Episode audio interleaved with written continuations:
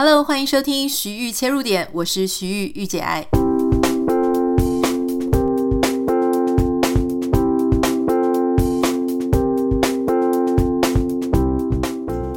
欢迎收听今天的节目。今天要跟大家分享的一个主题呢，是当然是好看的书或电视剧嘛。这个礼拜我想要跟你分享的一个是我们在 Netflix 上面发现一个非常好看的影集，哈，叫做《好莱坞教父》。也许有一说是把它翻成叫做科明斯基理论啊。如果说是英文的名称直译的话，不过我想应该《好莱坞教父》你就可以找到这一部剧了。这部剧呢是由迈克道格拉斯跟一个另外一个很有名的演员叫做啊、Alan Arkin 哈，他们两位其实年纪蛮大的，是资深的男星所演的。那这一部剧的。制作人呢，其实就是 The Big Bang Theory 宅男行不行？生活大爆炸的同一个制作人、制作团队哈。如果你有看过《宅男行不行》跟《生活大爆炸》的话呢，我想你应该会非常的熟悉他们里面的对白、里面人物的一个互动哈。其实他们不是走那种剧情非常狗血或是夸张的，他是比较那种生活情境，可是对白写的之生生动。然后非常的让你有所感哈，会觉得很好笑，可是又很 sharp，很中肯。如果你也对这样子类型的戏剧有兴趣的话呢，其实我还蛮推荐你看的哈。它不会让你的心情感觉很沉重，我觉得它很适合，就是你一边吃晚餐啊，或者一边吃中餐啊，就是三十分钟一下子就过了一集哈。那为什么要推荐这部剧呢？这部剧其实是透过两个资深男性，哈，就是两个七十几岁的男性，然后透过他们的对白来谈一些人怎么样面对自己的熟年，怎么样面对人生的老年这个部分。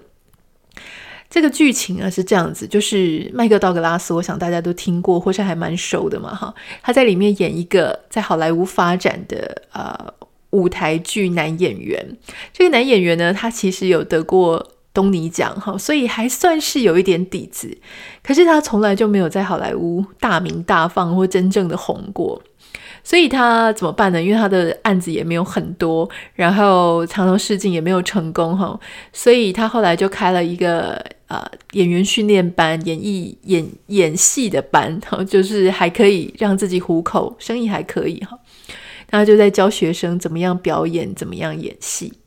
那这个 Alan Arkin 呢，他其实在里面演的是他的经纪人。从年轻的时候呢，他们两个就互相合作嘛。虽然他没有把这个麦克道格拉斯在剧中这人物捧红，可是他们还是关系很好的朋友。好，那他是一个王牌经纪人，所以他有自己的很成功的经纪事业。不过，因为他也已经很老了，好，两个人在剧中呢，应该是属于那种七八十岁的左右的年纪。好你说我如果是在二十几岁看到这部片的话，我可能比较不会被吸引，因为二十几岁，你知道，就是你会觉得说啊，七八十岁的生活离我还好远哦。可是不知道为什么，我觉得可能我现在奔四，然后我先生奔五，我们已经到一个中年的阶段。中年的阶段呢，其实你在看这种熟年，迈入熟年，怎么样把自己的熟年过好，或是一些熟年呢这种无奈的心境哈，你就会觉得。呃，还蛮贴切，而且有趣。你知道说，也许不是现在就要面对这件事，可是你知道，也许再过二十年，啊，要面对这件事情的人就是你。而且老实说了，里面其中有一些桥段，我们现在也或多或少在面对哈。比方说剧里面呢，一开始就是 Alan Arkin 那个经纪人的太太啊癌末，然后过世。他们要一起经历这种丧偶啦，哈，或是亲人离开的这个事实。我想，这个我们已经开始在我们这样的年纪，就或多或少的已经开始在经历哈。所以那种无奈，那种感伤，哈。可是你知道说，这个是人生生老病死必经之路，哈，你就会觉得。就是这个剧让你会蛮有所感的，特别是里面有一些非常幽默的对白，比方说像这个麦克道格拉斯他在里面演的这个男性哈，他其实是那种蛮风流倜傥的，离过三次婚，然后也常常以前在呃年轻的时候很多女朋友，那他就发现说，他就讲了一句对白，我印象好深哦，他说他发现啊，当睾固酮变少的时候，道德感就会变多了哈，因为。在剧中，他又有一些年轻的女生想要跟他发生一些浪漫的关系，让他可是他已经迈入一个需要吃药的年龄了，所以他才有感而发的讲出这句话。另外有一次呢，是这个麦克道格拉斯跟这个 Alan Arkin 他们在车上的时候，他们两个就在聊天说：“哎，你最近怎么样啊？最近做什么事情？”然后另外一个就讲说：“哦，这个月我已经参加了第四场丧礼了，哈。”然后他的朋友就跟他讲说：“哦，这很正常，因为在我们这个年龄，丧礼就是我们最重要的社交活动。”然后我就觉得 还蛮有趣的，虽然是渐渐的啦，哈，可是也就觉得说，诶，他讲的也不无道理。所以如果你喜欢看那种，呃，对白很幽默、很机智。然后同时你也想要思考一下，说人生接下来的熟年阶段啦，哈，或是迈入老年，大概会是一个什么状况？那尤其是麦克道格拉斯，诶，你就想说，哇哦，就是他也愿意，就是让大家看到他的斑，让大家看到他的皱纹，让大家知道他没有这么年轻了。我常常都在看一些国外的影集啊、影片的时候，都觉得哇，外国明星真的。好看得开哦，就是他们好愿意铺露他们肉体上、肢体上的一些看起来没有那么完美的地方。可是同时呢，我也觉得说，对呀，你就显露出来，大家也不会对你有什么负面的评价，你知道吗？因为这就是很自然的事情。如果当一个社会呢都去藏着一些呃肉体上必经之路的事情，那就会让其他人没有去藏的，会觉得说压力有一点大哈。好，这个我们想，我想这样子的一个想法，之前应该已经跟大家分享过了。那其实说真的啦，哈，最近有很多的网站，还有很多的作者，哈，他们会出一些书，就是关于如何面对你的熟年，跟如何面对你的呃人生的下半场，或是如何在退休之前做一个很好的退休梦，哈。那有一些是说，嗯，下半场也要过得精彩啊，或者是下半场要怎么样？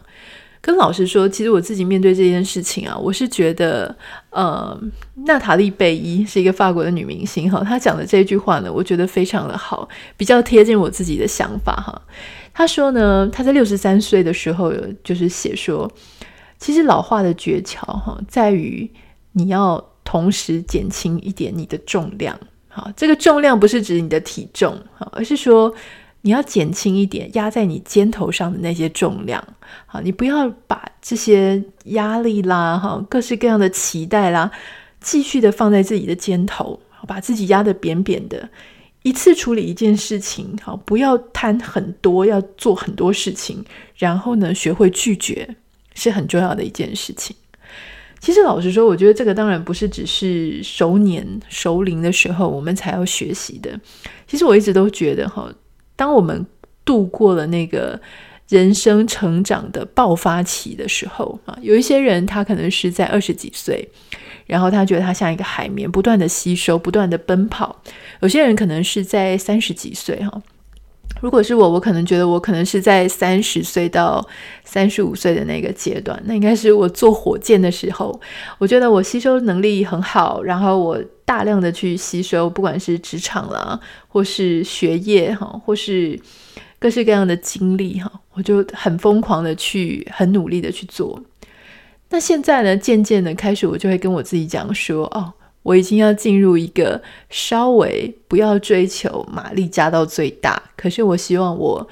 驾驶的方向、航行的方向、哈航行的感觉是比较平顺、比较平稳的，可以让我的生活跟我的工作，或是我对事业的企图心呢，比较有一个美好的平衡。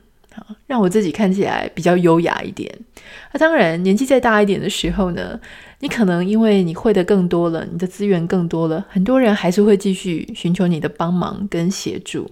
可是这个时候，你是不是真的一定要贡献你自己所会的东西出去给别人呢？是不是一定要把别人的烂摊子、别人的烦恼变成自己的呢？我觉得这个是大可不必哈。特别是有很多的呃熟年或是上了年纪的朋友们，他们会常常还是会继续烦恼，可能觉得钱好像还是赚不够多。可是你说不够多，那么不是对他不够多，而是他觉得想要留给孩子，帮孩子办婚礼，帮孩子买房子，帮孩子做很多事情的话不够多。我觉得这个东西他可能就是压在自己的身上太多了哈。有时候适时的。要让孩子他自己去努力哦，你不用想那么多，不用帮他规划这么多的。然后我想，我们应该要常常提醒自己啊，就是我们常常会在二三十岁的时候呢，觉得说我没有办法随心所欲的做事情，因为我知道我应该要为我自己好好打算，所以我会去做那一些也许 push 我自己，好离开我的舒适圈，离开我的喜欢的东西。可是当我们慢慢的迈入熟年，迈入一个年纪比较长的时候，不是说我们要待在我们的舒适圈，而是说我要。试着让自己不要有太多的精神压力，一定要去做什么事情不可哈。呃，在这里也跟大家分享一个，其实这一次国际书展呢，台湾因为又第二度的被取消了，所以有很多国际书展的这个讲座呢，我们就把它改成线上。那同时，我在这个礼拜六的时候，哈，应该是礼拜六，对，台湾时间礼拜六。嗯，我会在台湾时间礼拜六的早上有跟王博达有一个线上的讲座，那到时候会再把这个线上讲座的连接分享给大家，请大家要注意我的 Instagram 的现实动态，还有我们的啊徐豫切入点的社团的贴文哈。那在这个跟王博达的呃讲座里面呢，其实他们就有提到一题哈，就是想要问说。我先跟大家爆一个雷哈，就是主办单位他有给我一个题目，我觉得这个题目很有趣，就是提到说呢，很多人在谈财务自由了哈，当然就是这四个字，有些人呢是觉得很向往，有些人觉得很讨厌哈，就有些人对财务自由这四个字呢觉得很厌烦，因为被用太多了啦，所以这个主办单位他就问到说，那想要请教我们哈，在我们自己的想法上。对金钱的追求有没有一个目标？哈，金钱的数字对我来说的意义是什么？当我达标之后呢，会不会有什么其他想要做的事情？我先稍微跟大家，呃，因为我觉得这个这个题目是蛮有趣的，所以我先稍微跟大家分享一下我的想法哈。很多人我知道，以前我们常常都会讲说啊，这个存够了退休金之后就要退休了啊，就。不要再工作了，或者是说呢，告诉你多少钱才是财富自由等等的。对我来说，财富自由呢，其实它不见得完全是一个财务的问题，我觉得它更像是一个人生的问题，哈，就是说比较像是你自己的问题，因为很多人啊。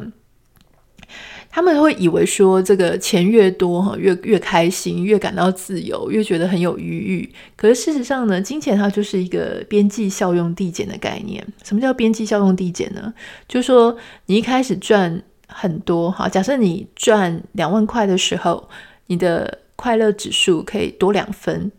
你赚四万块的时候呢，就会多四分。好，这个是等比。可是当你赚超过八万，或是十万，或十二万的时候，诶它可能就不是一次多两分，它就是多一分。好，那甚至是当你赚到五十万变成五十二万的时候呢，它只能多零点二分，就跟它之前的比重有点不太一样，甚至还有可能会下降哦。就赚太多的时候，烦恼也变多了。所以为什么会这个样子呢？就是因为其实人在感觉到金钱能够带来快乐，哈，最快乐的时候是什么样？就是在你的所需要的再多一点点，感觉到自己有。够用，而且多一点点余裕的时候呢，那个时候你对金钱的满意指数是更高的啊。可是，所以这就回到一个问题，就是说，那假设金钱没有一个绝对值，让你觉得开不开心，那重点就是换回来，这个变相应该是你的生活所需到底是多少，对吗？你的生活所需如果比较少，你比较容易就满足的话，那个让你快乐的点，它就会来的比较快。可是，如果你的所需要求的很多，那你就花更多的时间、更多心力去追寻那一个让你觉得符合所需又多一点点的那个数字，就会变高嘛。所以其实追根究底回来，我觉得他是问到说你是怎么样花钱，跟你是怎么样面对钱的态度。好，你是不是一个赚很多就要花更多的人呢？如果是这样子的话，那就是永无止境的都不会很满意的。好。所以对我来讲，其实我并没有存在一个说什么样的数字会让我觉得就能怎样。因为老实说，我是一个觉得我实在很担心，就是我没有，比方说，假设我的目标是要活到八十岁，可是我在很担心我没有办法达标。你知道，人生很多事情会让你没办法达到这个年龄的标准哈。所以，万一我没有达标，我就拜拜了，那个怎么办呢？因为我内心一直会有这种的想法，所以我其实基本上现在想做什么，有什么目标，我就立刻去执行。好，大家知道我是一个不会去等的，所以我就算等也不会等太久了哈。所以我基本上就是一路上一直不停的就是去完成我的目标，然后下一个目标呢就会立刻就来了。好，所以我就会一直不断的去。完成我自己想要做的事，完成我自己想要做的事情。我尽量把我的目标设在，当我有一天哈必须要离开这个世界上，玩到我的人生门票的最后一天、最后一刻的时候，呃，我的遗憾不要太多，就是我没有做的事情呢不要太多。也许还是会有一两样了哈，可是至少不是一长串，觉得哇，人生跑马灯全部都是没有做过的好想做的事情，那这样真的是有点遗憾了哈。所以如果是这样子的话，那就不存在说哦什么我一定要赚到多少钱我才要去干嘛，对吗？我想这个其实是可以跟大家分享的一个部分了哈。所以其实换句话讲，就是说我也没有想过说赚多少钱我就要退休了，因为我觉得对我来说啦，我不太知道对正在收听 Podcast 的你是不是这样。对我来说，我很开心的一件事情就是让我觉得我还有价值跟还有用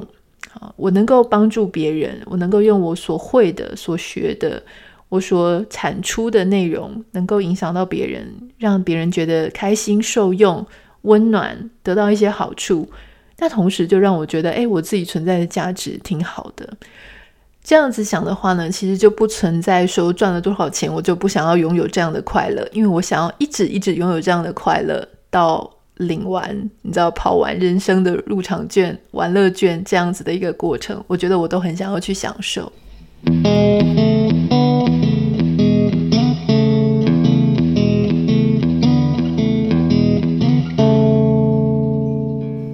后稍微回答一个网友的问题哦，他说他听到我的 podcast 到现在已经有三个月的时间了。某一集呢，我有提到我跟我先生，好，光是之前要不要确认交往关系就维就花了很多年。他很好奇，就是说到底为什么，啊，一般男生可以有办法维持暧昧的热度这么久，但是又不交往呢？因为他曾经跟一个男生约会了四个月，几乎每个礼拜都会见面啊，对方对他也很不错，接送也不嫌麻烦，请吃饭呢也非常大方。可是呃，说这个这个男生就跟他讲说，觉得很投缘，好，什么都可以分享，相处的时候有一点小小暧昧的感觉。不过对方一直都很绅士，也没有越过分寸，可是始终就是开不了口。最后这个女生呢，呃，我们的听众最后实在忍不住问了之后呢，对方的回答是说。嗯，说不上来耶，感觉始终就是跨不出那一步，还是希望维持是好朋友这样。所以我们的听众点点呢，就觉得啊，这个前后行为实在是太矛盾了，让他觉得完全不知道对方在想什么。所以希望可以从我这边得到一些理由。好，我想要跟这位点点说哈，或是也许你正在收听，我知道很多人都有遇到这样的状况。作为一个过来人，我想要跟各位讲一件事哈，我绝对绝对不支持大家继续一股脑的去等待这样子的一个对象。然后你就说哈，你不是等到了吗？哈，我要跟各位讲，就是那个心态是不一样的哈。比方说，你如果继续一直吃等。对方，你就是一心一意的吃等对方，你就说好啊，你想要试试看，你想要先试用哈，试用这个类似试用产品的概念，我就让你试用啊，也许试用久了，你就会喜欢我。我觉得你这样子就过得太可怜了，你就把自己变成一个永远在等别人确定他的心意，好像你是一个货品，要一直被不断的检验。我跟各位讲，这样你会怨他的，然后你会很很不开心，因为你好像一个。被等待挑选的状态，哈，这种状态会让人的心里非常的不舒服，而特别是你可能会患得患失啦，或是你会自我感觉自尊很差啦，哈，所以我建议大家哈，今天我们跟一个对象交往，我判断我自己要不要跟对方交往，除了对方的条件，除了我们之间的火花，还有一件很重要的事情，就是我跟他互动，不管是当下的那个几小时，或是他这整段让我感觉到底舒不舒服。比方说像他，哎，虽然是见面的时候很不错，可是这整段感觉让他觉得这个男生。怪怪的，根本不知道自己要什么哈。如果你面对这样子的状况呢，你就不需要百分之一百的投入在这件事情上面，因为这个人最大的缺点就是这件事情，就是他整段让你觉得不是很舒服。光是不是很舒服这样子的一整个阶段的状态呢，你就可以不要选择这个人。如果你今天还是选择这一个人呢，那是你自己想要选这一个人，而不是你是被等待。等待被挑选的。好，那如果说是你自己愿意说啊，反正我也有时间，我就花一点时间跟他聊聊天，这对我也没有差，反正就是拿来塞我的这个时间的空档。好，或是我觉得跟他聊天，我也自己得到蛮开心的，我不太介意说到底是不是有没有被界定成是什么关系。好，因为我觉得不要说是我被选，而是我选了这样一个不会立刻逼我。陷入一段关系，或者不会立刻逼我有定义我们之间彼此关系的这样子的对象，是我选的。我希望我的生活现在就这样就好。第三种可能呢是，也许他还是在你的名单里面，哈，就是在你的呃觉得不错的潜在对象名单里面。可是你也可以啊，因为对方他显然没有要给你一些什么承诺嘛，所以这个时候你也可以再继续跟其他人 date，哈。嗯，我们的点点他说每个礼拜都出去，我就要跟各位讲，当你发现苗头不对的时候呢，你就不要每个礼拜跟他出去了，偶尔让他约不到你，好，偶尔告诉他说，哦，我这个礼拜已经有约了，你不一定需要说你约谁，也不用故意去装乖乖牌说，哦，我是跟女生，不用，你就说，哦，这个礼拜我有约了，你知道吗？就是当你一直很好约的时候，或是当你一直把你的。形成非常的透明，非常的坦白的时候，对方他就没有一个机会点去思考更多的事情。好，但当然我们也不需要为了要让对方去思考，所以讲一大堆谎言，这不需要。我只觉得大家都未婚未嫁，好，那你既然也没有跟我说好说我们是什么样的关系，那我们也就是没有互相说哦，有彼此对彼此的一个约束嘛。所以我觉得大家多交朋友，或是多去看看。这个东西都是很正常的，也是很自然的，所以这是我今天想要跟这位点点讲的，然后就说 OK，改天就让他约不到你，然后你也多出去认识一些其他人。如果你也不想认识其他人，你也不想要，呃，这个有跟这个人有继续牵扯，那就不要牵扯嘛。对，任何的决定，不管是交朋友，不管是职场，不管是现在人生当中任何一个阶段。我们都要记得，就是这件事情，我很清楚，是因为我要这样选择，我要日子这样过下去，所以我才在现在这样的状态，好，而不是说我是很被动的，我是被等着被选择的。我觉得那人生当中就会有很多无奈了。好，我们再提醒一次哦，就是我们礼拜六早上呢，有我跟王博达的一个呃台北国际书展的一个线上对谈，现在我还没有拿到那个连接哈，但我会当我拿到的时候，会赶快告诉大家。礼拜六早上要在哪里听才可以听得到我们的线上对谈是免费的。好，如果你有什么想要跟我说的话呢，可以欢迎你呃私讯到我的 Instagram 信箱 Anita 点 Writer A N I T A 点 W I T E R。当然也请大家在 Apple p o c k e t 上面帮我们留下五颗星给你的留言。那我们就下个礼拜见喽，拜拜。